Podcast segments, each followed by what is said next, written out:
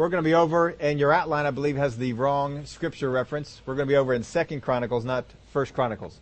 So, in case you are turning and flipping around with us, make sure you flip over to the right one, or just watch it up on the screen, and this will be be good. There's a story that's told of a South Sea Islander who proudly displayed his Bible to a GI soldier who was coming through during World War II, and uh, he had received it as a present from a missionary some time before. So the soldier said, "Oh, we've outgrown that by now.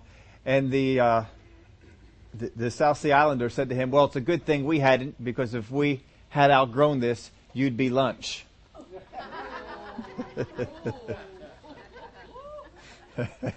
Glory to God. We've been going over a series now for a while, Victory for Doubters, how we can become victors even though we doubt. How many of y'all know we know how to doubt? It's hard, it seems harder to believe, but it seems easy to doubt. So we started off the series just looking at the fact that first off, to believe anything causes doubts in something else. It is impossible to have a belief without also having a doubt. Every belief produces a doubt, and every doubt produces a belief. If you doubted today that these chairs would hold you up, you would have followed the belief and stood up. Every single doubt has a belief and every single belief has a doubt. What we need to learn to do is to doubt the right things. To doubt the things of the world instead of the things of God. Because too often we hear things from the world and we immediately believe it. Doctor says you're going to die. Oh no. The paper says the economy is going down. Oh, I'm going to lose my job. It's easy for us to believe those things, but it needs to be, needs to become easy to believe what the Word of God says and easy to doubt what the Word says. We've talked to this for years, but what should your response be to any news anchor person who comes on the on the TV? I doubt it. I doubt it. If they're saying it, I doubt it. I don't trust any of them. Not a single one.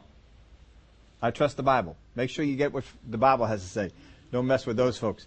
But last uh, last couple of weeks, we have been taking up the the aspect of this of how to make sure that we are believing with our heart and not our head. Because too often we have believed something for so long that we cannot differentiate between the belief in our head from the belief in our heart. And as we sought after this, you know, the Lord, the Lord showed us this is the thing we needed to get straight. We need to get this right. Because too many times we're approaching things in the area of faith, but all we're doing is believing with our head. I know it. I've heard it. I know it's in the Word. Yep, okay. But we haven't moved over to the area of heart. So I told the Lord, says, we need to get this, this is clear as we have some of the other things. We know what it is to doubt with our heart. To doubt with your heart means to, you didn't forget already, speak it with your mouth. If you are speaking it with your mouth, you are doubting with your heart. Just because a thought comes through doesn't mean you doubt it in your heart. Brother Hagin used to tell us just because a bird flies around your head doesn't mean it has to make a nest. Don't let them be making nest. Well, last week we looked at one, we looked at uh, be not a forgetful hearer. That some people are forgetful hearers, and a forgetful hearer is not one who forgets what he heard. A forgetful hearer is one who, or if you are not a forgetful hearer, you put it in your outline this way. One who is not a forgetful hearer is one who continues. A person who is not a forgetful hearer is one who continues. James 1:25 but he who looks into the perfect law of liberty and continues in it and is not a forgetful hearer but a doer of the work this one will be blessed in what he does. Continues in it. We need to continue in the thing that we heard. How many of you from the day that you got born again have continued in the knowledge of salvation? How many of you have continued in the knowledge that heaven awaits? That God has gone on and prepared, Jesus has gone on and prepared a place for you. And how many are looking forward to that place? We continue in that, don't we? If anyone comes across and, and tells us, no, that's not going to happen. I doubt it. I doubt, no, I'm going to heaven. We know it. We believe it. A forgetful hearer is not one who didn't hear. This is just review from the before. A forgetful hearer is not one who didn't hear. That's not a forgetful hearer. They may even be one who walked in it. A forgetful hearer is one who heard it, probably, possibly, Could be even one who walked in it.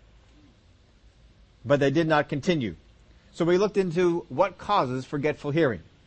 First off, difficulty. It's hard. Isn't it hard to walk in the ways of the word sometimes? Why? Because the enemy comes against us. He comes against us with things to try and get us to, to veer off of the way that we're going with the word. So difficulty. D- dissuaded. We even gave you the definition of what that meant. To deter by advice or persuasion. Persuade not to do something. The enemy likes to come and dissuade us. Oh, you don't really need to, to do that. Disbelief. I believed it for a while, but now I'm in disbelief about that thing. I don't think that's actually going to change anything. Disregard. I once held that Bible teaching in high regard. Now I disregard it. Neglect. Lack of understanding. I didn't understand it right. I tried to apply it the way I understood it, but my understanding was wrong. Failure. I tried that. I'm already doing that, and it's not working. Failure is something that pulls us from from uh, from doing with the word, from continuing. If we don't continue, we are a forgetful hearer. The Bible doesn't have great things about to say about forgetful hearers.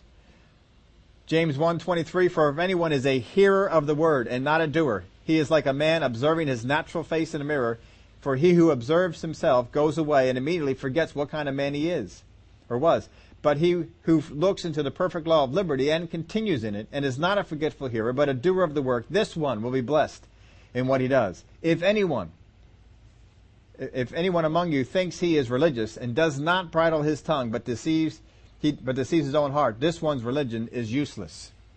We talked about making sure that what you have inside you, as far as what he's referring to here as religion, is useful, not useless. Well, there's a lot of other things we could review, or you can just go on back and, and check some of those things out from the uh, from the past. But here, let's get on over to Second Chronicles. In Second Chronicles chapter 24, in verse 1, there are many examples we could use to demonstrate a forgetful hearer. Many. But here's one, and this is just one. This is not the only one. This is not necessarily the best one. This is just one. And there's some things we can learn from it. In Second Chronicles 24, make sure you make that note in your outline. It's not First Chronicles, it is Second Chronicles. Joash was seven years old when he became king, and he reigned forty years in Jerusalem. His mother's name was Zibiah of Beersheba. Joshua, Joash did what was right in the sight of the Lord all the days of Jehoiada the priest. And Joash even owed his life to the priest. He helped him out a great deal. And Jehoiada took two wives for him, and he had sons and daughters.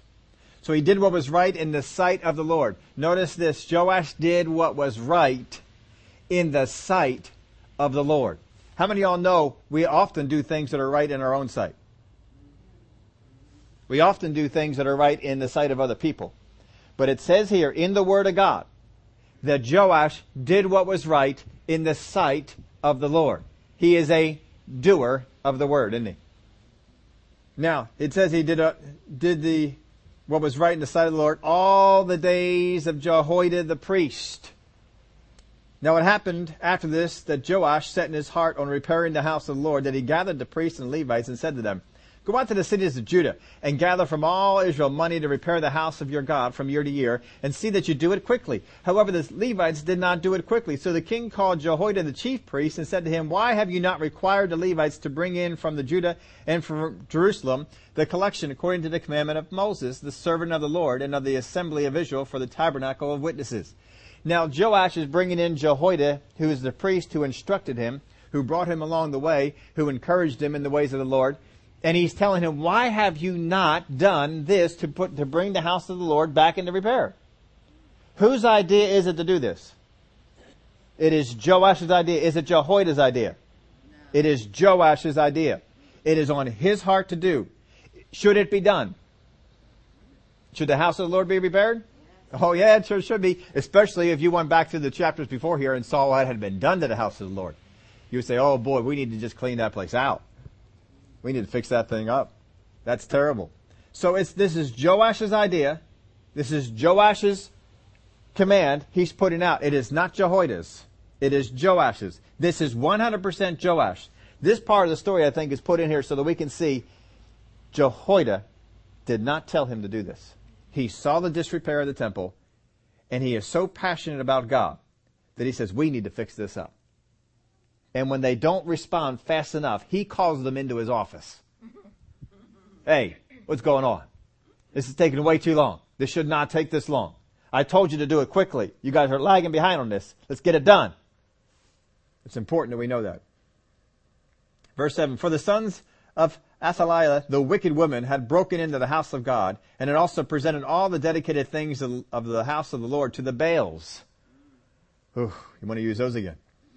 Then at the king's command they made a chest and set it outside at the gate of the house of the Lord, and they made a proclamation throughout Judah and Jerusalem to bring to the Lord the collection that Moses, the servant of God, had imposed on Israel in the wilderness. Then all the leaders and all the people rejoiced, brought their contributions, and put them into the chest until all had given. And so it was, at that time when the chest was brought to the king's official by the hand of the Levites, and when they saw that there was much money, that the king's scribe and the high priest officer came and emptied the chest and took it and returned it to its place.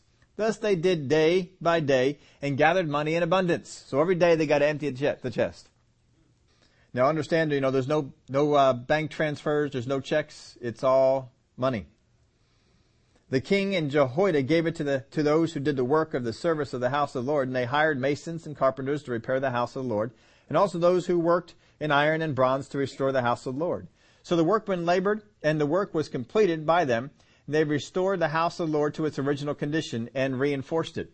And when they had finished, they brought the rest of the money before the king and Jehoiada, and they made from it articles for the house of the Lord, articles for serving and offering spoons and vessels of gold and silver, and they offered burnt offerings in the house of the Lord continually all the days of Jehoiada.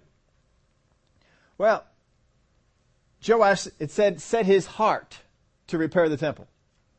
Didn't say God said it, it said he did.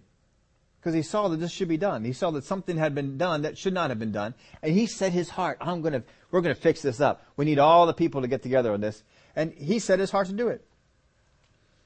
So they put the chest at the gate. And in verse 15, but Jehoiada grew old and was full of days and he died. He was 130 years old when he died. Then they buried him in the city of David among the kings because he had done good in Israel, both toward God and his house. Jehoiada was a good guy. Israel or Judah was blessed to have him in service to God. He was just one of those guys that just seemed to inspire people. He changed the course of things. If you go back on through and you just look at Jehoiada and what he changed, he altered history. But I'll save that for a homework assignment. You can go back through there and take a look at Jehoiada. So burnt offerings are made to God all the days of Jehoiada the priest. I put this in your outline. There are those people who are great influencers of others. There are those people who are great influencers of others. Jehoiada is one of those people. How many can you think that have been great influencers in your life? People who have changed your life in some way, influenced you in a great way. There are those people who are great influencers and those who are greatly influenced by others. There are those people who are great influencers of others and those who are greatly influenced by others. Now we see that Jehoiada, the priest, when he died, and Joash did what was right in the sight of the Lord all the days of Jehoiada the priest, that sacrifices were made to God all the days of Jehoiada the priest. What does that lead you to believe? They stopped. If we're making these, all these references, all the days of Jehoiada the priest, all the days of Jehoiada, not all the days of Joash, all the days of Jehoiada the priest, then it would seem that somewhere along the way, Joash stopped doing what was right in the sight of God. Stop making the sacrifices. At some point, he stopped it. But all the days that Jehoiada was there, they continued to go on. So some people would say, well, does that mean that Joash wasn't sincere? How many, have you ever known a Christian? Got saved, got born again, was just on fire for God, doing all kinds of stuff, that God moving with them, God doing stuff, then all of a sudden they stopped following after God? And they went another direction? And people want to make the accusation, well, they were, it was never genuine. How can you say that? if they would have died in that state, would they have gone on to heaven? Probably none of us have any doubt. The only reason they have any doubt is because they altered and they went a different direction. Well, Joash altered himself. Joash is a good story of the power of good company. It is good to keep good company. It is good to be around people of like mind and like faith. It is good to be around that. Because if you don't, what happens? We start, we start going backwards.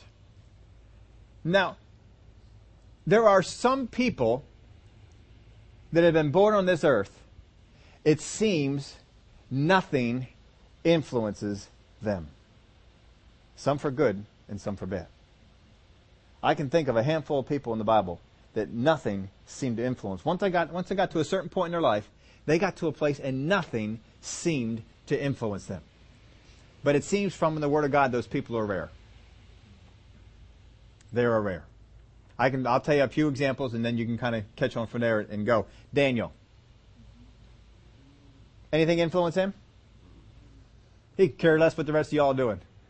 Y'all could jump off a cliff. Y'all could jump in the furnace. Y'all could bow down. He don't care. Do whatever you want. I'm doing this. This is what I'm doing. If you like it, come along with me. If you don't, this is what I'm doing. this is it. He, he came along and he, he did what Daniel was going to do no matter who wanted him to stop. He just kept on going. We're, we're not changing. He had influence over other people and helped other people keep their faith and continue on. But Daniel, no one's changing him. We find him by himself a lot. And even when he got neglected towards the end, when the when the king died and he was on another king come on in and they had the handwriting on the wall. Y'all remember the handwriting on the wall story? They had to go and find Daniel. He's over there by himself studying the Bible. Now they don't need me anymore. They don't want me anymore. I'll be over here. I'll just study the Bible. He's not changing. He's not altering who he is. This is who I am. But there are not many folks like that. Most people give in to the influences that are around them. Most people do. Moses was one that you saw gave in to influences around him. But then he hit a he hit a spot in his life and it seemed like no one influenced him negatively away from God anymore. No one.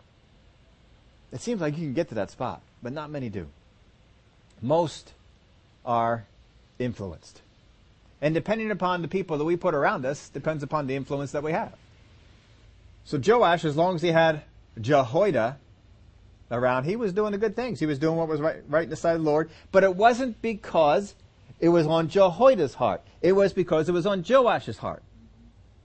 In a solar system, how many things generate light? Generally, one. There's a couple of systems I think that have a two star system, but most have a one star system. Most of the time, most solar systems, all the light from them is one star. The moon at nighttime reflects the light so much that we could think it is a light of itself, but it is merely a reflection. But is the light less genuine? The light is genuine light, isn't it? I mean, if you go out at nighttime, the moon is full, it's light. I mean, you can see stuff, but it's a reflection. It's not, the, the moon has no light of its own. We may reflect light, or we may even get to a place where we can generate the light. The light of God is just is, is like these few people that we can see in the Word of God.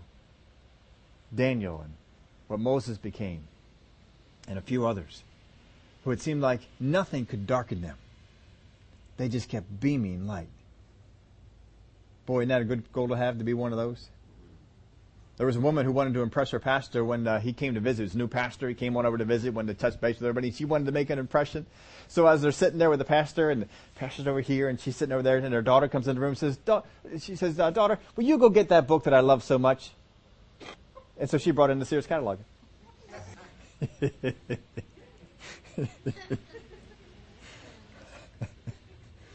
oh my.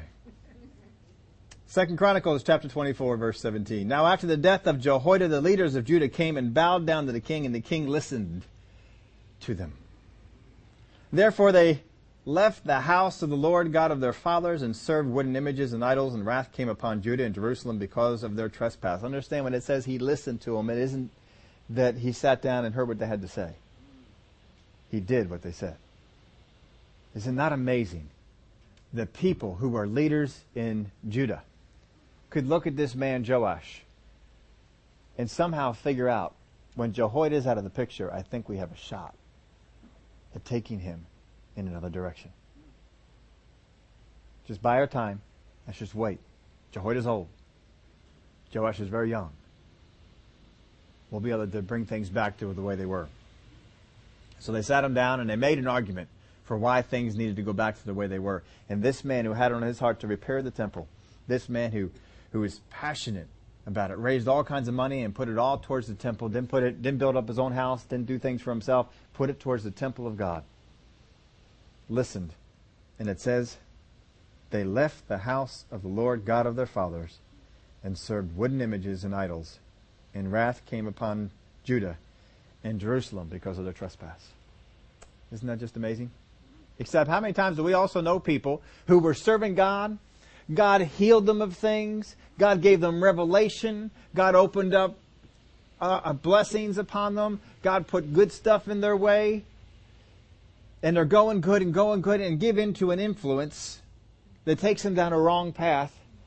And then the Word of God isn't quite as precious to them.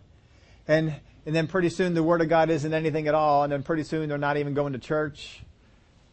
They're doing things you would think they would never have done. How does that happen? How does that happen? You need to stay around people of like faith. You need to stay around people of like faith. If you don't, you will fall off of it. If you believe that praying in the Spirit is a benefit, you better be around people who believe that praying in the Spirit is a benefit, or you could be influenced. And you'll find yourself not praying in the Spirit as much. If you believe that healing is for today, you better get around people who believe that healing is for today. Because if you don't, you're going to get around people and pretty soon, well, healing is for today. Well, healing is for some people. Well, you know, if God wills it, God wants that. How many ever asked that question? We haven't even gotten to this section of this whole teaching here, but it's there. How do you know it's God's will? How do you know that God wants this for you? Tell you what, folks, if you allow Satan to challenge you on that, he's got you. How can you be sure? Well, we'll get there eventually. They left the house of the Lord God of their fathers, served wooden images and idols, and wrath came upon Judah and Jerusalem because of their trespass. So the king listened to them. That means he stopped listening to something else, doesn't it? If you're going to listen to this, that means I stop listening to this over here. I stop. Now I want you guys to, I'm, I'm going to try and, you know, drive this home for you so that you can understand it. How many folks have been born in Philadelphia area and lived, lived here most of your time? Born, raised around here? All right. This is what I'm talking to for, for an example. Imagine born in the Philadelphia area and being a Philadelphia sports team fan. Fan of the Eagles, a fan of the Phillies, a fan of the Flyers, and moving to Dallas, Texas. I mean, what would happen? Can you imagine the influence that is there around you? All the papers are about the Cowboys. All the stores have cowboy shirts and cowboy coats and cowboy cups and cowboy stuff. On the TV are the cowboys. When they talk about the news, they talk about the Cowboys. Everything you see is Cowboys.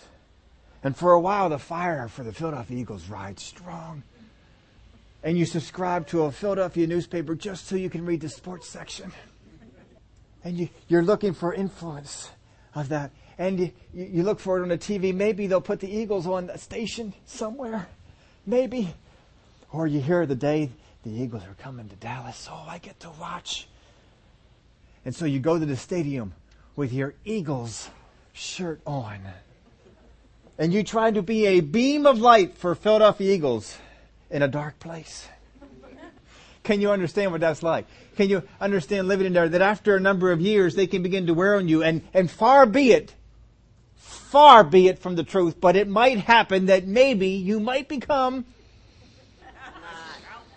a Dallas fan one who actually turned the TV on on purpose to watch the Dallas Cowboys play someone else beside the Philadelphia Eagles. Oh. And then, no, I'm sure this wouldn't happen to anybody in this room. One day you look and open up your closet and there is a Dallas Cowboy coat and a Dallas Cowboy jersey. Oh. And you look, how far have I fallen? Influence. Influence. We think it can never happen to us, but you just don't know that it's happened to other people. It has. He listened to them. He stopped listening to something else. And he ceased to continue in what he heard from Jehoiada. He ceased to continue. What does this make Joash? A forgetful hearer.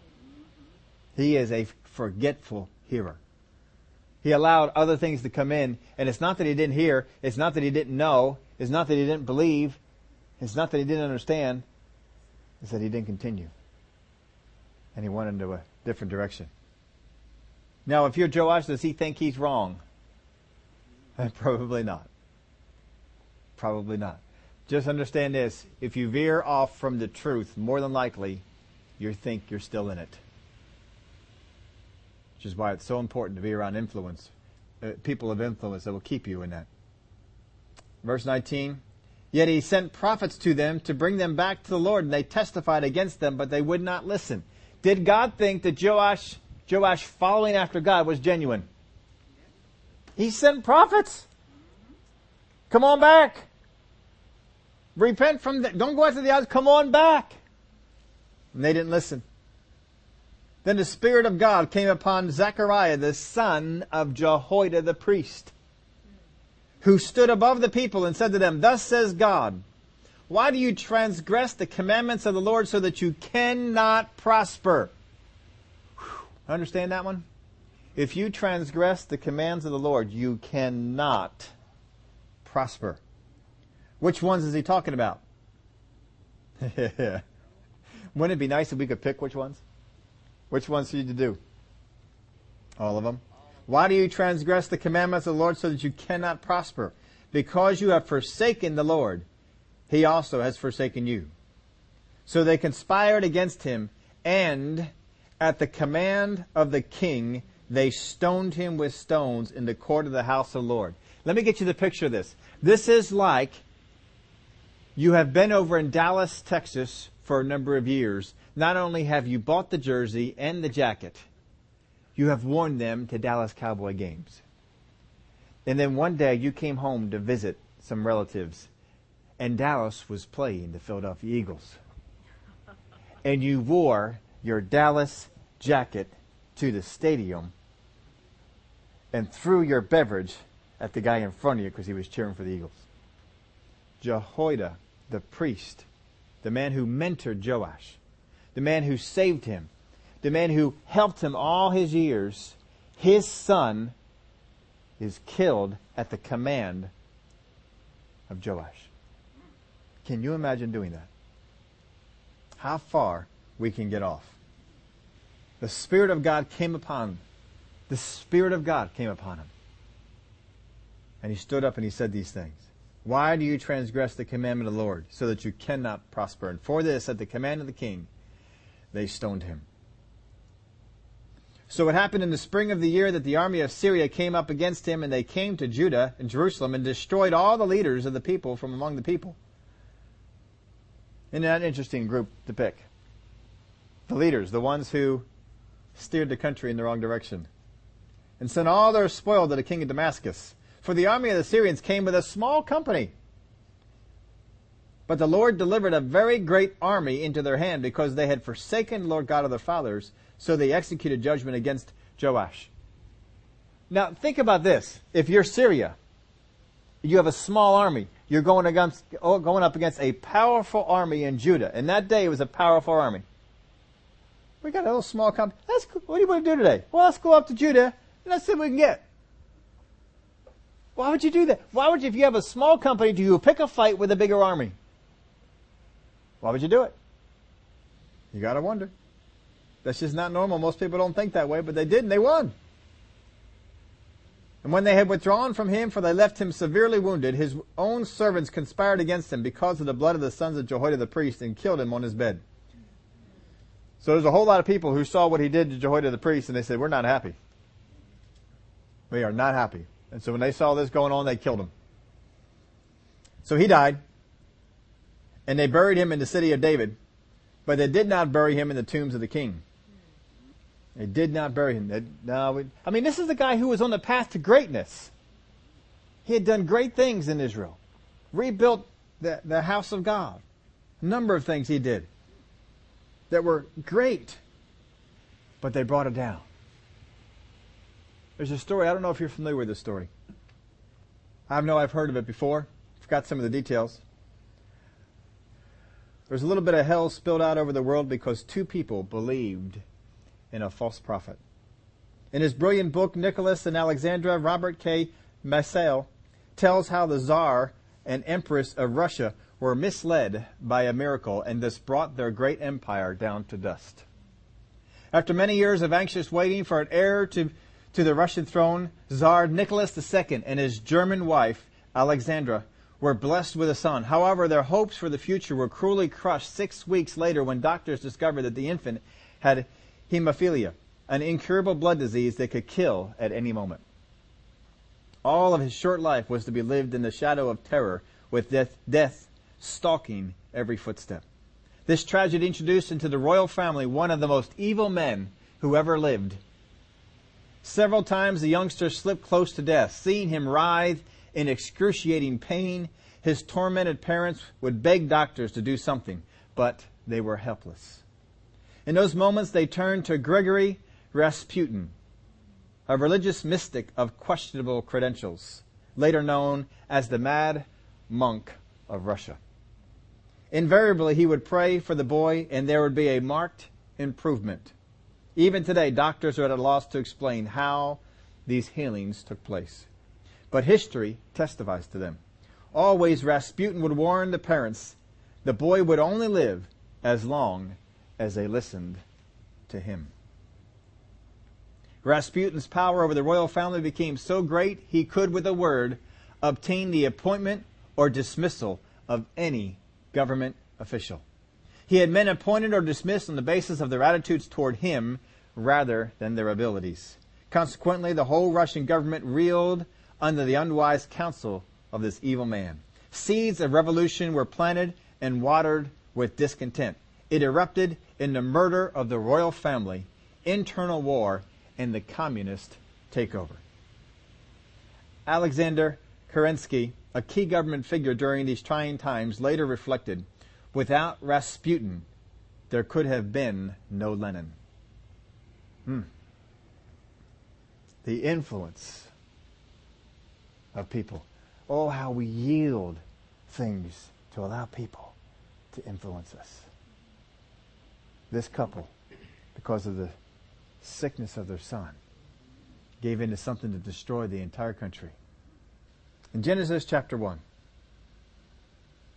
verse 1. In the beginning, God created the heavens and the earth. The earth was without form and void, and darkness was on the face of the deep. And the Spirit of God was hovering over the face of the waters. Then God said, Let there be light.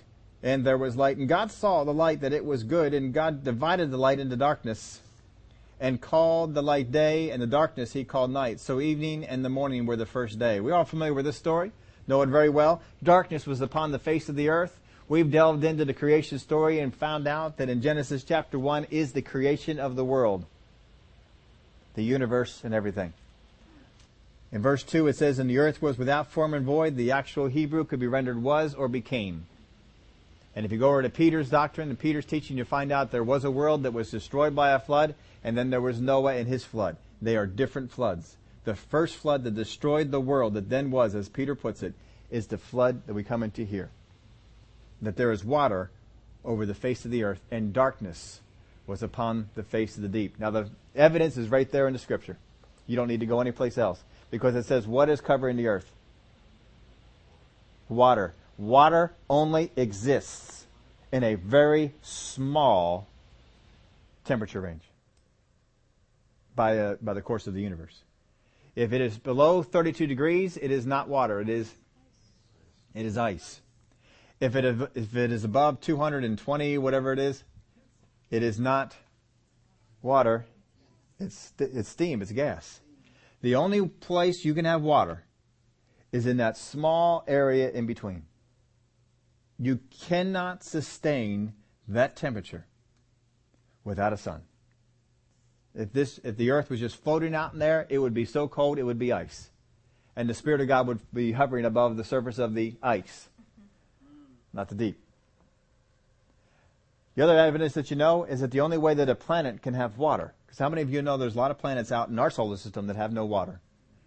Because they don't have enough gravitational pull for some. Whatever they had on the on a planet floated off. Some of the moons were that way. If they did have anything, it just floated off. But in order for there to be water on the face of the earth, you need to have heat and you need to have gravity. You need to have the right amount of gravity. So there's gravity. You don't have gravity on this earth without the sun. Gravity is the inner working of our planet rotating and going around the sun. You cannot have the condition of Genesis chapter 1 and verse 2 without a sun already in place. It is impossible. Say all that for this part. And God said, Let there be light. The word for creation is not there. The word for creation in the Hebrew is in verse 1. In the beginning, God created the heavens and the earth. That is the only time you're going to see that here until we get up to the spirit of man. And the earth was without form and void, and darkness was on the face of the deep. And the Spirit of God was hovering over the face of the waters. And God said, Let there be light. It is not the word for create. The sun is already in existence. Light is all around the earth. But light is prevented from coming upon the earth because of a curse that God put on it because of the first race of people that were here. In the first race of people, the entire world was judged by a flood. With Noah, the, the, the world was judged again by a flood, but not completely. Noah and his family survived. The animals survived. The trees and the plantation plants survived. The fish survived. The world that was in existence before continued in existence. It didn't stop. Let there be light. The word therefore let means let, I'm paraphrasing here, but let what was going on before go on again. Let there be light. But the word here for be, let there be light. It is from the Hebrew to become, occur, come to pass, or be. This word is used, used over 3,500 times in the Old Testament. It's a pretty common word. One of those 3,500 times is a very interesting time. It is a time when Moses appears, or appears to the burning bush, and he hears a voice from the burning bush. And at the end of the conversation, Moses says to God, the voice, Who shall I say sent me? And he says, I am and it is the same word. Let there be light. Is there light on the earth? No. It says darkness is on the face of the waters. There's darkness there. And so God comes on to the place where there's darkness and he says, let there be light. Again, is there light? No. There's darkness. There's a sun, but something is in the way. Something is preventing the light from getting to the earth. But God does not come on the earth and say, Oh, I wish there could be light. I would really like it if there was some light here. What does God say? Let there be light. Let there be light. What does it say then? Let there be light. And it was dark. It was light? Was the light before or after God said, let there be light? After. Because before, it was dark. There's a lesson to be learned here from what God does. Let there be light. There is a course that the earth is on at that point, and there is no stopping this course that is on. The course is darkness. It was getting heat, but not light. The course was darkness. And God stepped in and said, Let there be light. He did not talk about the darkness. He did not talk about what was preventing the light from coming in. He simply said, let there be light. Now, if there were other people around God at the time, when they heard that, what do you think they might be saying? But it's dark. But there hasn't been any light for years. Thousands of years, no light. It's been dark. What makes you think that it's going to change now? It was dark yesterday. It was dark the day before. It was dark the day before that. As long as I can remember, it's been dark. It's always dark. What do you mean, let there be light? It's never been light. It's always dark. But what's he say? Let there be light. And there was when? After he what? After he Mark 11, 22, 23. And whoever says to this mountain, Be thou removed and be cast into the sea, and does not doubt in his heart, but believes that those things he says will come to pass, he shall have whatever he thinks. Says? Says. He will have whatever he says. So what do we need to be doing? Saying. We need to step in into dark situations and say, let there be light. Now we think about this application for healing. We think about it for our finances, and, we, and they're all good applications to have. But how many of you work in dark places? What can you say? Let there be light. and what will happen? Will it continue to be dark? Then why do you act like it? Come on, how many times have we said, oh yeah, let there be light in my place of work, let there be light, and then we get into the workplace and what do you say? It's always been this way. People have always treated folks like this ever since I've been. It's always been this way. It's never going to change. That's why it's, it's always been dark. It's dark yesterday. it's dark the day before that. It was dark last week. It was dark last year. It's been dark a long time. It's been dark. Dark. Dark. Always dark. Not light. Dark. Let there be light. So what do we do after we say let there be light? Word of God says, if you say to this mountain, be thou removed and be cast into the sea and does not, where? How do you know if you doubt it in your heart? Because you say it. Because you say it. Because you say it. Why do you say it? Because I believe it's true. That's why you say it. That's why you doubt in your heart. Because you believe it's true. Well, God, it was dark yesterday. I was here. It was dark the day before. It was dark last week. I've been here. I've been here 30 years, and it's been dark every year. Hasn't ever been light. Let there be light. Come on, let there be light. No light here. Let there be light. What do you need changed in your situation? What do you need changed in your situation? Whoever says to this mountain, be what? be removed and be and does not doubt in his heart, but those things that he says shall come to pass. He shall have whatever he says. How many of you all know Christians out there that that will support you 100% to speak about how things are? How many Christians are out there that will tell you to believe that things are different? Jehoiada was a guy who influenced people to believe things can be different. I know how it was under the queen who was here before. She's terrible. But things can be different. You can do different. We can make this a better place. We can bring the light back in. We can do it. And as long as he was around, the entire nation followed a different path. And he was not king. Joash was. And as soon as he goes, other men come up. And they changed it. Very often this word that's used here, be, is translated, and it came to pass. And it came to pass. Why did it come to pass? Because something happened. What should happen that brings it to pass? I speak it. I say it. What causes it to come to pass? I believe it in my heart. Just because I say it doesn't mean it comes to pass. Whoever says to this mountain, be removed and be cast into the sea, does not doubt in his heart, but believes that those things he says shall come to pass. He shall have whatever he says. But you see, a lot of us like emotional religion.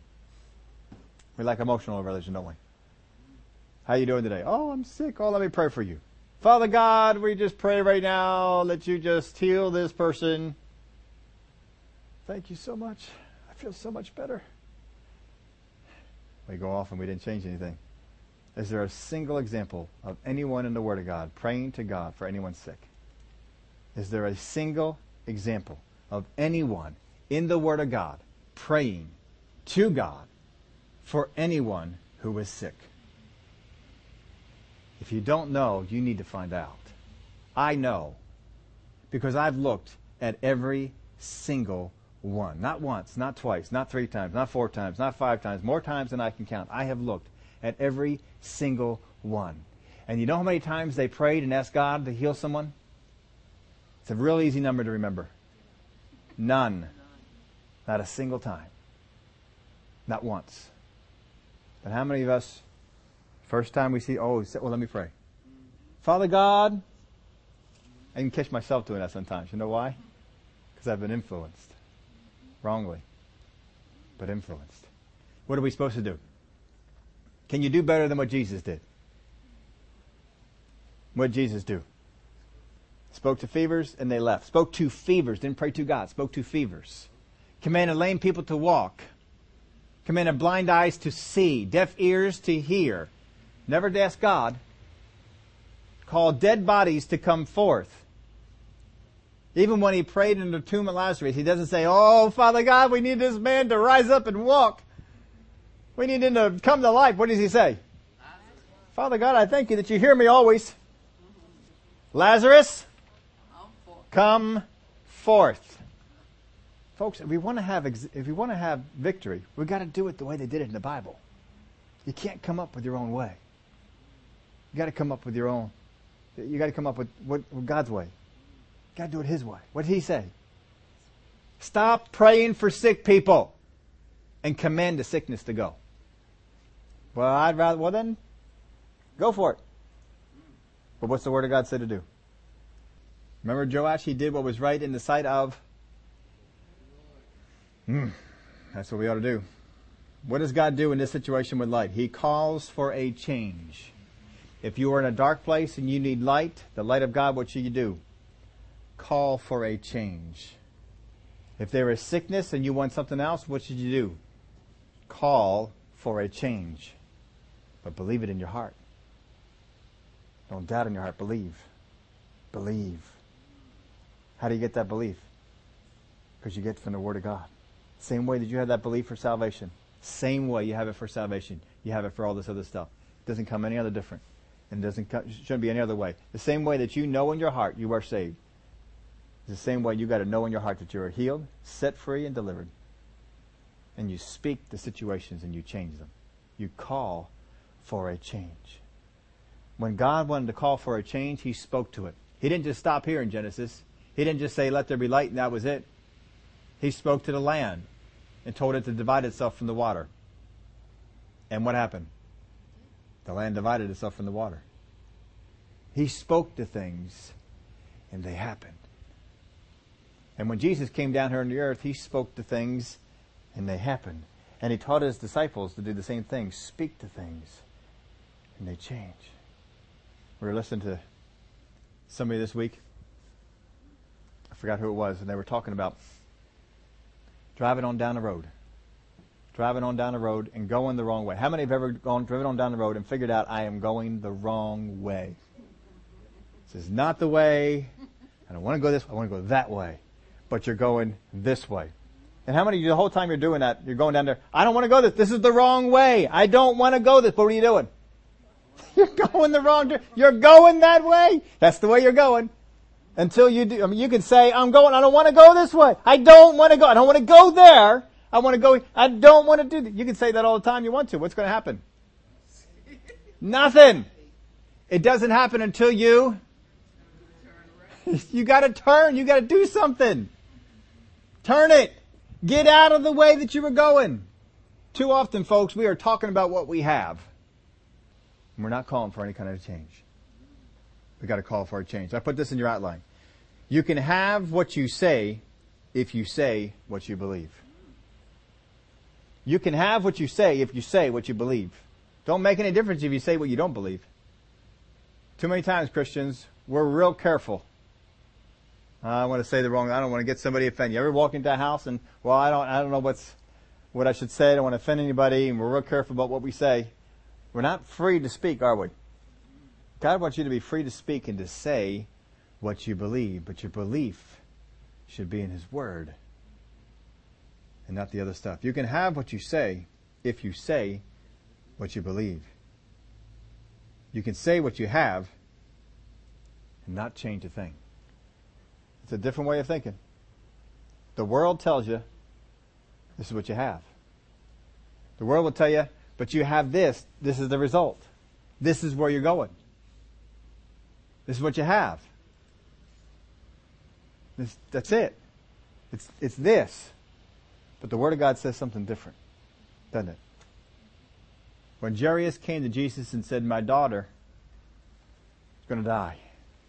And the news came, Your daughter is dead. Why trouble the teacher anymore? Jesus immediately said to him, Do not be afraid. Only believe. Stopped him from saying a word. And they went on in. And they changed it. He called for a change. Go through and look at the words of Jesus. Look at how many times he calls for a change. He doesn't talk about how things are. Calls for a change. Calls for it. We got to get to a place where we call for changes. How many don't like something that's going on where you're working? Call for a change. How many want a better job? Call for a change. One of the greatest stories I ever heard on this was by uh, Brother Keith. We watched him on uh, on Wednesday night. Brother Keith shared the story. I just I forget whether it was in healing school or where he. I think maybe he was traveling around, but it was a wonderful story that de- demonstrated this point. I went back and found it on a tape so I could listen to it again. I want to get the details of it right. There was a man who came up in front of the church, and he said, uh, "I'm in bondage to cigarettes, and I want to get free." Now he was real clear when he was telling the story. He said, if you like to, if you smoke cigarettes and you don't want to be free, then don't be free. But this man wanted to be free. he wanted to be free of smoking cigarettes. And so he, he said, you know, I've, I've tried all the gum, I've tried the patches, I've tried all this different stuff, and nothing works. I've thrown out packs and packs and packs of cigarettes just to go out and buy more. He says, I really want to be free. And he says, well, that's great. Let's get you free. And he says, well, I've been prayed for by so many people, it just doesn't work. He says, I'm not going to pray for you at all. You not? No, I'm not going to pray for you at all. Oh. All right, well, if you want me to say, you know, I'm going to quit, I, have done that a whole lot of times. I've, I've promised, I'm not going to ask you to quit at all. You're not going to ask me to quit? Nope. You're not going to pray for me? Nope. Not going to do it. He says, I'm going to ask you to do something. Well, I'll do it if I can. Oh, you can. It's real easy to do. It's not even hard. All right. If I can do it, I'll do it. And so he said, he said to him this. He said, I want you to do this. Every single time you light up a cigarette, I want you to say this. Thank you, Lord, that I am free from cigarettes. And the man looked at him puzzled and he says, but I be smoking. Yes, right. Yeah. But I'm smoking. Yes, you're smoking. Every time you light up a cigarette, I want you to do this every single time you light up a cigarette, you say, Thank you, Lord, that I am free from cigarettes. But I'm still smoking. Yes, you're still smoking. Just every time you do it. All right. So he finally got a degree. He didn't, didn't make sense to him, didn't understand it. But uh, it was a couple of weeks later that he was back in the area. He's, he's, or somehow he saw the man again, and he could tell from his face. His face just beamed. He he came up to him and said, "Guess what?" He says, "I don't have to guess." He says, You're free, aren't you? I says, I sure am. I, I don't even want to smoke. I said, I didn't understand it. I did just what you said. Every time I lit up a cigarette, I said, Thank God I'm free from cigarettes. Every time I lit one up and I'd sit there and smoke the whole cigarette and thank God I'm free from cigarettes. Thank God I'm free from cigarettes. But I'm still smoking. He said, then all of a sudden it hit me. I'm free from cigarettes.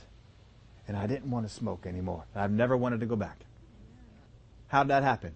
Because he called for a change. He called for a change. Thank God I am free from cigarettes. But you're still going in the wrong direction.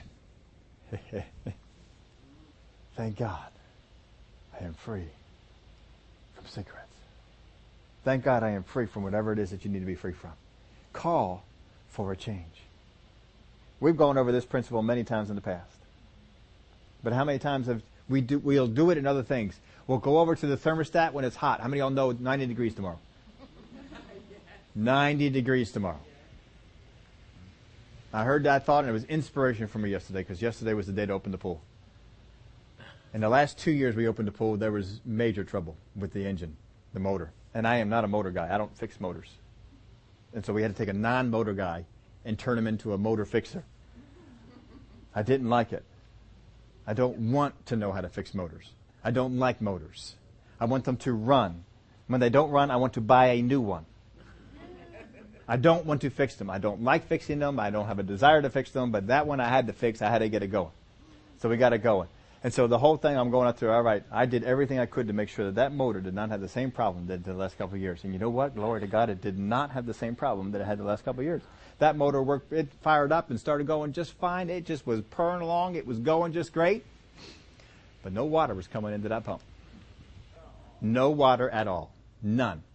So I took the whole thing apart and I put water in there. More water than I did before. I put it all tight, tight again and I fired it up, and that engine just hummed along like it was supposed to hum along, and no water moved from that pool. So, I took the engine apart. Remember, I don't like taking motors apart. I do not like, do not like taking motor. Took it apart, only to find out it was working perfectly. Perfectly. Doing exactly what it's supposed to do. There was nothing wrong with that motor at all. Put it all back together again and then fired it up again. Nothing. Motor worked fine, no water. So I took the entire filter apart. I took the engine apart. I took everything apart. I checked every single seal. I, ch- I filled water, put water in every single spot, and I put it all back together again, and I fired it up again, and guess what? No water. No water. But this time I had filled water in places that I hadn't filled water in places, and so when I shut it all down, the water started to go backwards through the system. And this one piece started leaking water. Water just spewing out all over. I said, aha, I know where the problem is. So now I know where the problem is, and so I, now I know I have to get, and it's this monstrous valve that's in the, the back. And uh, so I go over to the pool store because I saw when I was over there that they had them in the back. And so I went on back there. I was ready to go into the back and show him, there it is. I need one. It was the wrong one. It was a two-way. It was not a three-way. I need a three-way valve, and they had a two-way. We call the other stores and see if they have them. They call the other stores. No, they don't have them at the other stores either. So there was another pool store. So I go over to the other pool store, and they had them cheaper than the other store had them and they had it in stock. And so I get it on home and I get on the back there and I'm ready to put it all together. And you know what? Because they didn't have any of the fittings at that store, so I had to go over to the Home Depot to get the fittings. Come on back with the fittings, but now I find out that the you know the little elbows that they make, all elbows are not the same, folks. They are not the same. There are different elbows. And I had the wrong ones. I had the regular elbows, and I needed the compact 90 elbows. Anybody know what I'm talking about with the compact? Some of you guys know this. I needed a compact, and they go this way and that way because this doesn't fit. This and this is smaller, and the pipes are in the ground. They come up to here, and you have this much room, and that's it. So we had to cut out all the other stuff, and then once I cut it out, I'm looking at this as how do I get it back together? because I understand how to do this part, but then there's no room to put this pipe here. I don't know how I'm going to have room to put all this stuff together. So it took a while, and we wrestled with it and wrestled with it, and finally got it all back together and got it all in. And then I read the instructions says two hours. Let it wait for two hours before you fire it up. So you know what I did? I waited two hours and 15 minutes. I gave it extra time. I'm making sure this thing is, I've been wrestling with this all day. I was supposed, I was at that point ready to fire up the engine and have the pool go in at 11 a.m. It is now 5. And I had to wait from 5 o'clock until 7.15 to fire up the engines and see if anything actually worked. And glory to God, it all worked. It sucked up the water with no trouble at all. It started moving that filter on around. And so we got on going and we and I got out. You know, I'm down over here pretty early in the morning, so I'm out there by the pump at 3 a.m. in the morning, looking at the pump, finding out because you know new new filter, put the stuff in, pressure builds up really fast. I was pretty sure the pressure was going to build up and it's going to be too high. I go back there, sure enough, it's too high. I says I can backwash this. I am in a suit out at the pool, and I'm going to backwash the thing because I'm trying to get this thing going so that it's all cleaned out. And people who want to on Memorial Day, 90 degrees. Remember the inspiration. So I pull the thing up to backwash the pool and it shoots the water right out the way it's supposed to shoot the water out and then all the stuff's going, but then you gotta take the thing and clog it back up again and then open it back up and clog it back up and open it back up. And the first time I put it down and clogged it back up, one of the connections of the many, many times I had taken it apart and put it back together and taken it apart, put it back together, and taken it apart and put it back together was not all the way tight. And so it went brush! and I got chlorinated water all over my suit. It just splashed everywhere. I was wet. So glory to God, that's going to dry and it's not going to leave a mark. Why? I called for a change. because chlorine water and suits don't mix. And it was highly chlorinated water because it's a new pool. Highly chlorinated water. It sprayed out all over. But at that point, I can't fix it, so I still have the pool waiting for me at home. And I can't, I, so I got to take it and put that connection back up. But you see, you got to call for the change that you want. I sat there with that pool and I sat there in the motor and I called for a change. Motor, you will not have the same problem you had last year. You will work fine. You know what? The motor worked perfectly fine. It did not have the same problem it did last year. There's a whole other area.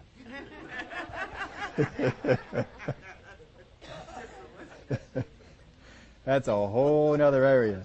Ah, oh, I'll tell you what, folks, you can have what you say if you believe it. You can have what you say if you believe it.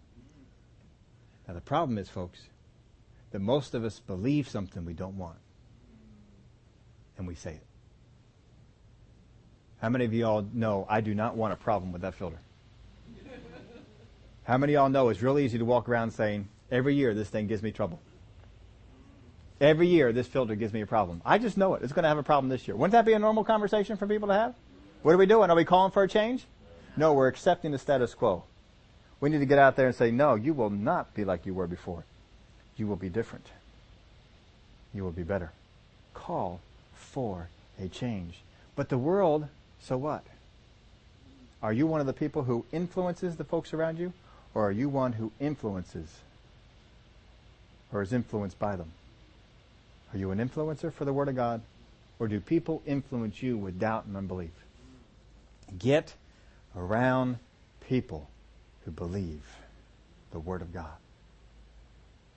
Joash, when he was around people that believed the Word of God, folks, he was a phenomenal leader, wonderful king, and would have had a place of honor amongst the kings.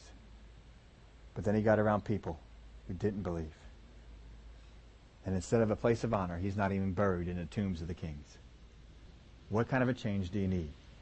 Speak to the mountain. Call for a change. Believe it's true.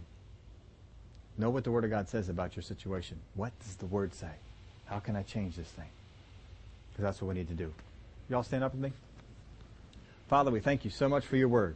We thank you that we can call for a change as you yourself on this earth called for a change of condition.